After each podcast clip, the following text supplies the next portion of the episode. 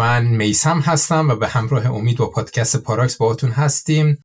تو این پادکست سعی می‌کنیم یک موضوعی رو با یک نگاه داستانی علمی کنکاش کنیم. امیدوارم توی این مدت بتونیم یه چیزی رو کنار همدیگه یاد بگیریم. سلام میسم خوبی؟ قربون آقا امید گل گلاب. چکرتم بذار منم به شنوندهای عزیزمون سلام کنم. من امید هستم و خوشحالم که با یه برنامه دیگه برگشتیم پیشتون. آره ببینیم چی میشه امروز. امیدوارم که پادکست خوبی در بیاد. داستان امروز ما مربوط میشه به دقیقا 100 سال پیش می سال 1922 که مترادف میشه با اردیبهشت 1301 شمسی خودمون. دقیقا 100 سال پیش.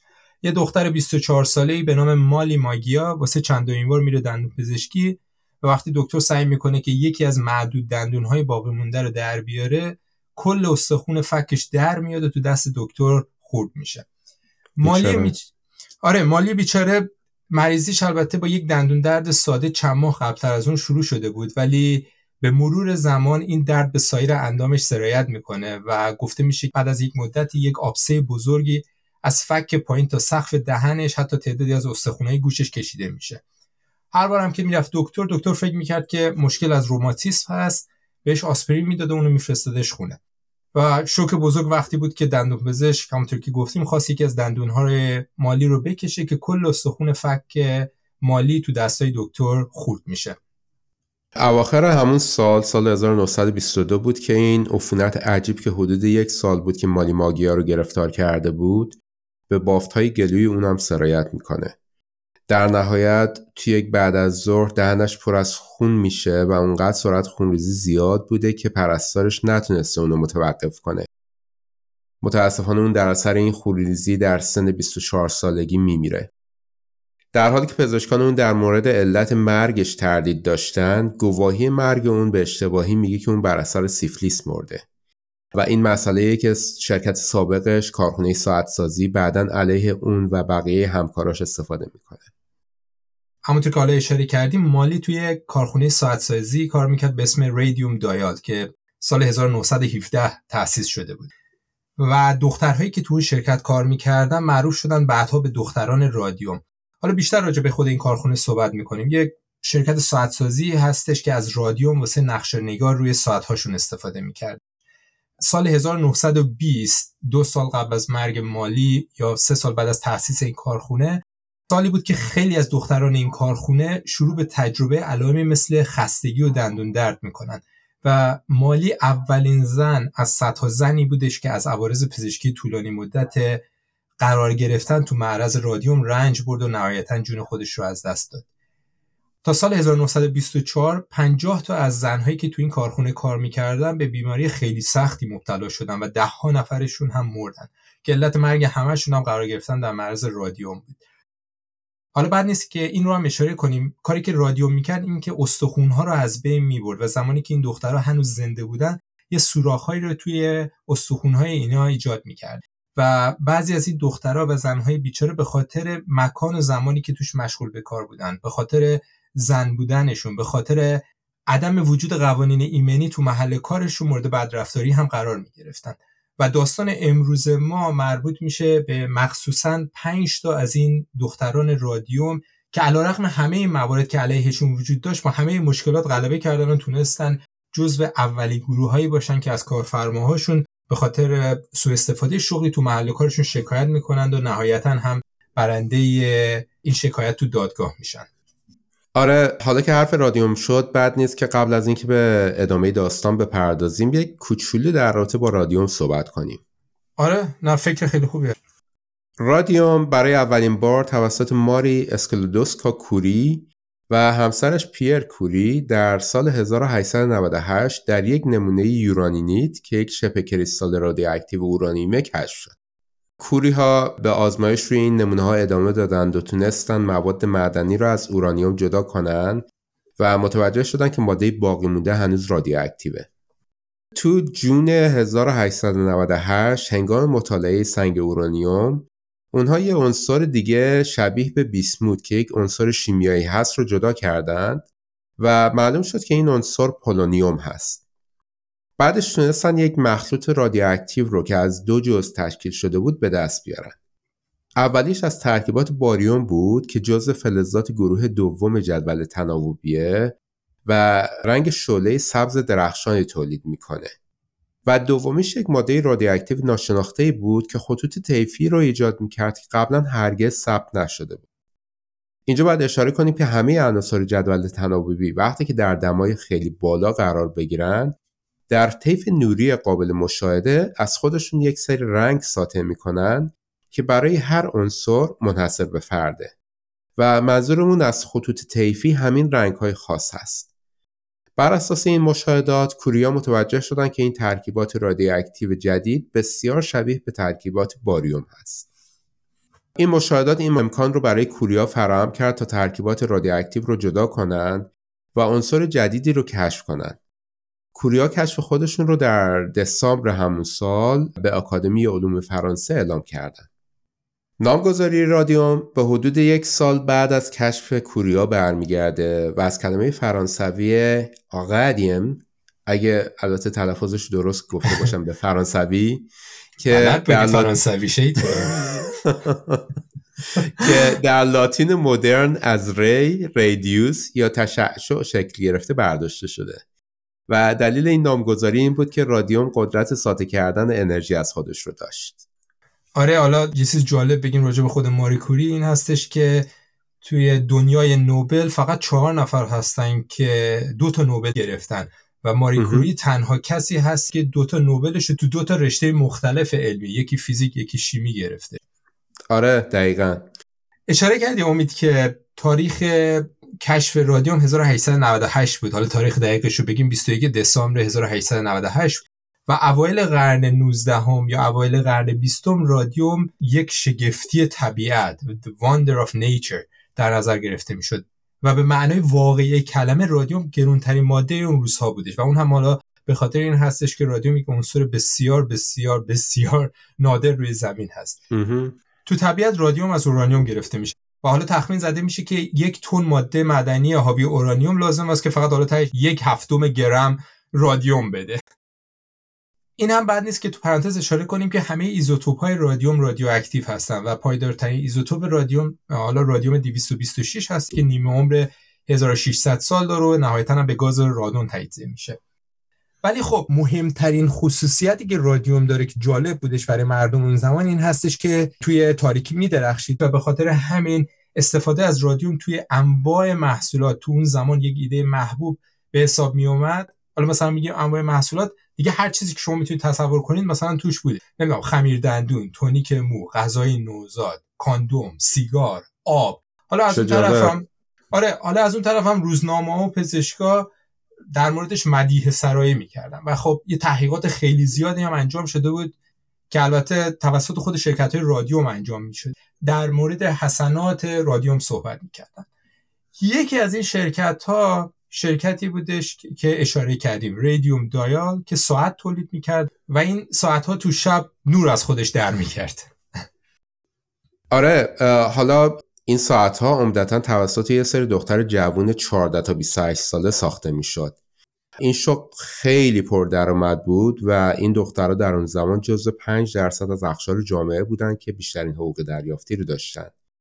اما متاسفانه به دلیل اینکه با رادیوم کار می‌کردن گرد و غبار رادیواکتیو همه جای محیط کارشون رو پر کرده بود و گرد رادیوم روی لباساشون، روی دندوناشون و روی بدنشون هم حتی بود برای همینم بهشون می‌گفتن دخترای متشعشع یا دخترای رادیوم دخترها واقعا این کارشون رو دوست داشتن چون که این یه نوع شغل بودش که باعث می‌شد خیلی مورد توجه قرار بگیرن.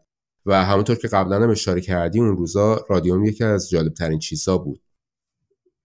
برگردیم سر موادی که اونا استفاده می‌کردن. موادی که اونا برای کارشون استفاده می‌کردن از یه نوع رنگ خاص بود که از ترکیب گرد و غبار رادیوم با آب درست شده بود و اصطلاحا بهش رنگ تیره یا آن دارک پینت می‌گفتن.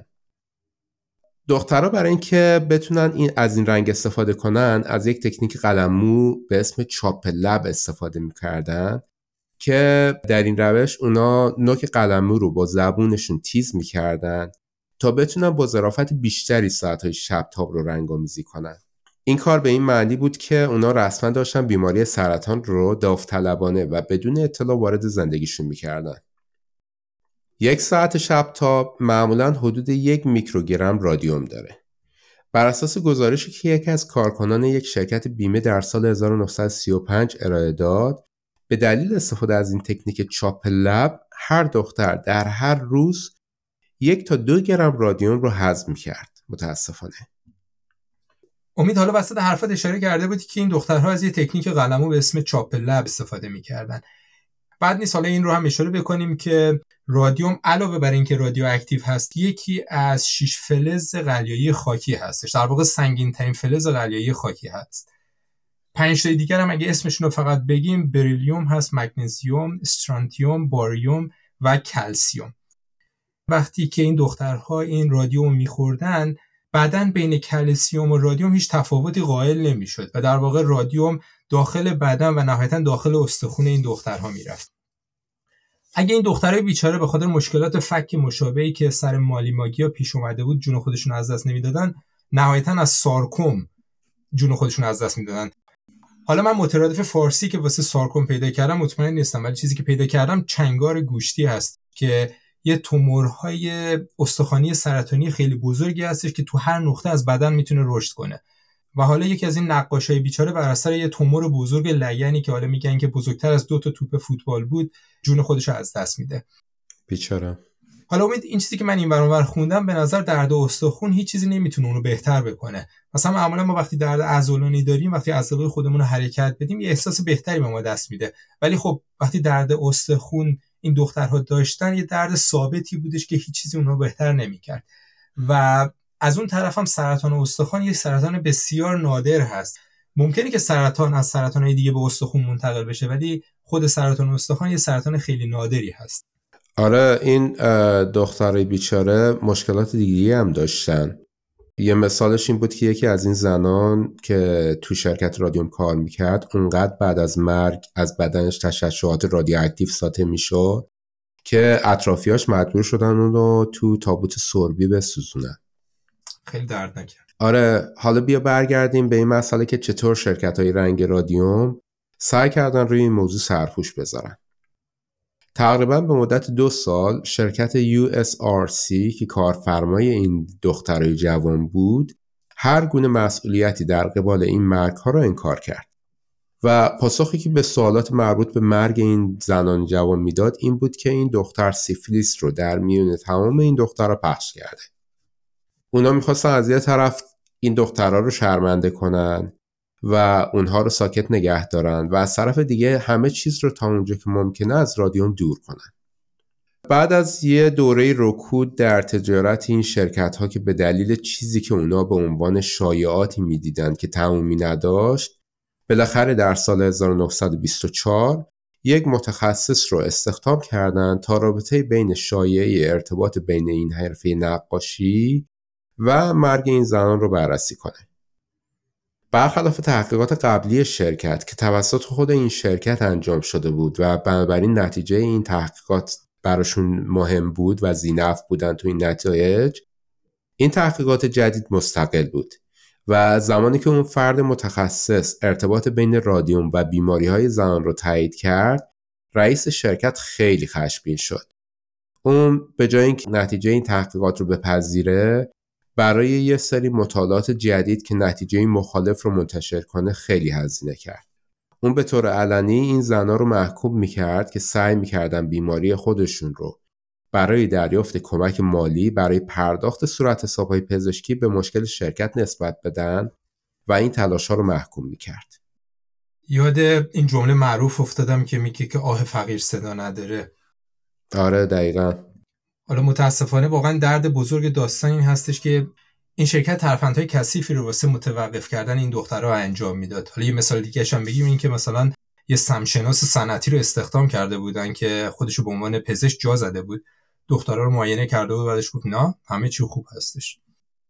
ولی خب نهایتا پنج تا از این دختران رادیوم میرن دادگاه. بعد از چندین سال که تونستن پول دادگاه رو جور کنن میرن دادگاه که از این شرکت شکایت بکنن و متاسفانه همشون هم تو اون زمان از نظر جسمی داغون بودن. مثلا یکیشون اگر بگیم بد نیست یه دختری بود به اسم گریس فرایر که رهبر کارگرای کارخونه بود و سر دادگاه مجبور شده بود از یک کمربند استفاده کنه چون ستون فقراتش از داخل چرخیده بود. و میگن تا زمان دادگاه 20 تا عمل جراحی روی فک خودش انجام داده بود. تو طول دادگاه مشخص میشه که محققا و مدیریت شرکت اقدامات خیلی خفنی رو واسه محافظت از خودشون در برابر این تشعشعات انجام داده بودن. در واقع می‌دونستن که اثرات این رادیوم چجوری هست. اما واسه محافظت از این کارکنای خودشون هیچ تدبیر مناسبی رو ندیده بودن. حالا علاوه بر این برای چندین سال این شرکت رو اصرار داشتن که این دختران رادیوم از سیفیلیس رنج بردن و جون خودشون رو از دست دادن. و علت اینکه این بیماری رو انتخاب کردن این بودش که خب سیفیلیس از نظر اجتماعی یه نوع عامل شرم بود و به خاطر همین خانواده ها سعی می‌کردن مخفی نگهش دارن و پی داستان دیگه نگیرن. یه چیزی هم امید اینجا اشاره کنیم بد نیست که خب سیفیلیس یه بیماری آمیزشی هست. تو ایران تو گذشته این بیماری رو به اسم کوفت میشناختن و به خاطر همین هستش که می‌خواستن یه آرزو منفی بکنن می‌گفتن مثلا کوفت بگیری. یه خلاص حواسمون باشه دفعه.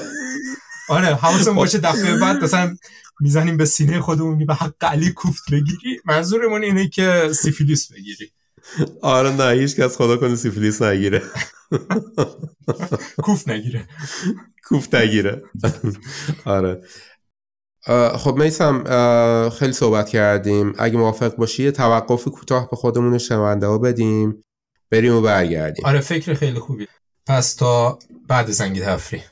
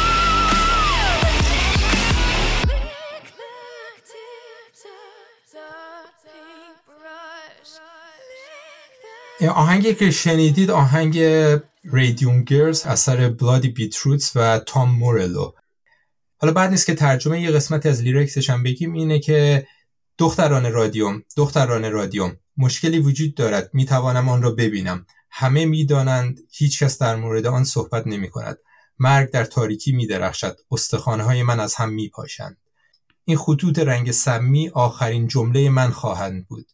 کاری را که به شما گفته شده است انجام دهید. نوک قلمو را لیس بزنید. نوک قلمو را لیس بزنید.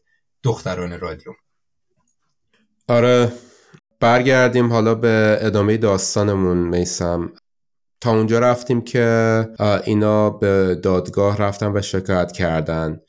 پرونده دختران رادیوم یکی از اولین مواردی بود که در اون یک کارفرما به عنوان مسئول بیمار شدن کارکنان شناخته شد و محکوم شد.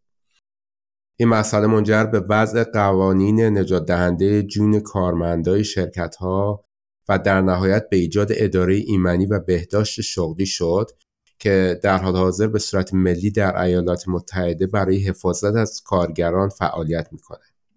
قبل از راه اندازی این اداره سالانه 14 هزار نفر در حین کار جون خودشون از دست می‌دادند که امروزه این عدد یک کم بیشتر از 4500 نفره تقریبا یک سوم رسیده. ولی خب هنوزم زیاده خیلی. آره آره هنوز. برگردیم به حکم دادگاه. نتیجه حکم دادگاه برای این زنان جوان این بود که در شکایت ای که وکلای این زنان به دادگاه ارائه کرده بودند برای هر کدوم از این دخترها درخواست قرامت 250 هزار دلار کرده بودند. اما در نهایت این مبلغ به ده هزار دلار کاهش پیدا کرد. و قرار شد تا زمانی که این دختر رو زنده هستن سالانه 600 دلار هم دریافت کنن. متاسفانه همه این دخترها در عرض کمتر از 5 سال فوت کردن و هیچ کدوم از اونها به سن 38 سالگی نرسیدن.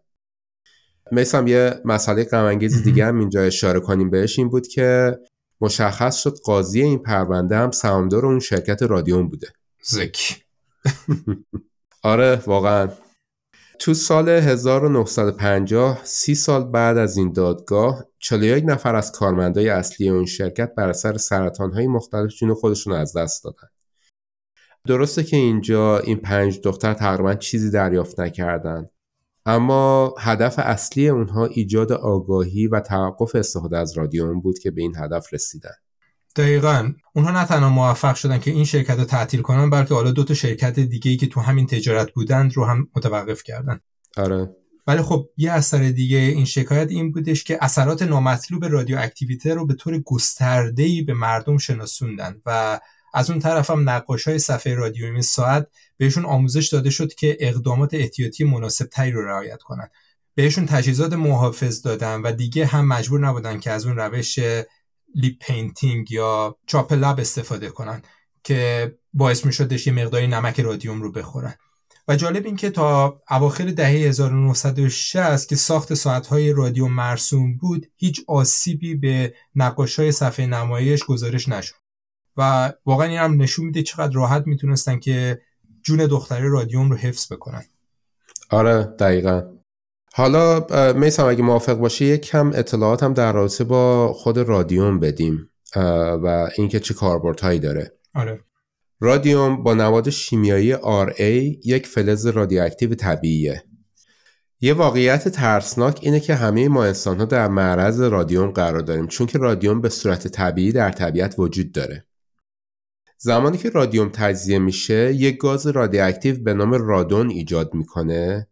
که با نماد شیمیایی RN شناخته میشه و یک گاز بیبو، بیرنگ و رادیواکتیوه. این گاز از تجزیه طبیعی اورانیوم و رادیوم موجود در تقریبا همه سنگ ها و خاک روی کره زمین به وجود میاد. رادون می‌تونه از زمین از داخل منافذ کف خونه به داخل ساختمون نفوذ کنه. آژانس حفاظت از محیط زیست آمریکا تخمین می‌زنه که هر سال حدود 21 هزار مرگ و میر ناشی از سرطان ریه در ایالات متحده مربوط به افرادیه که در معرض گاز رادون قرار گرفتن. قرار گرفتن در معرض رادون دومین علت سرطان ریه بعد از سیگاره. حالا یه سری تحقیقات هم تو ایران تو سال 1399 یا 2020 توسط دکتر میردوراقی از دانشگاه علوم پزشکی تهران و چند تا از همکاراش که از چند تا دانشگاه معتبر داخلی و خارجی بود انجام شده و در نشریات علمی هم منتشر شده. طی این تحقیقات آمار افرادی که در تهران هم در اثر قرار گرفتن در معرض گاز رادون دچار سرطان ریه میشن حدود 6000 نفر برآورد شده. برای انجام این تحقیقات اونا حدود 800 تا دستگاه ردیاب اشعه رادون رو در 22 منطقه تهران نصب کردند و پس از سه ماه جمعآوری اطلاعات مشخص شد که در بیشتر از 5 درصد مکانهایی که این ردیاب ها نصب شده بودند اندازه رادون بیشتر از حد اکثر میزان مجاز بر اساس های بین المللی بوده. حالا البته این منبع و منابع دیگه که واسه درست کردن این اپیزود رو استفاده کردیم رو توی صفحه وبسایتمون paraxpodcast.com می‌ذاریم اگر کسی علاقه داشتش حتما بره اونجا واسه دریافت اطلاعات بیشتر. حالا برگردیم به رادیوم.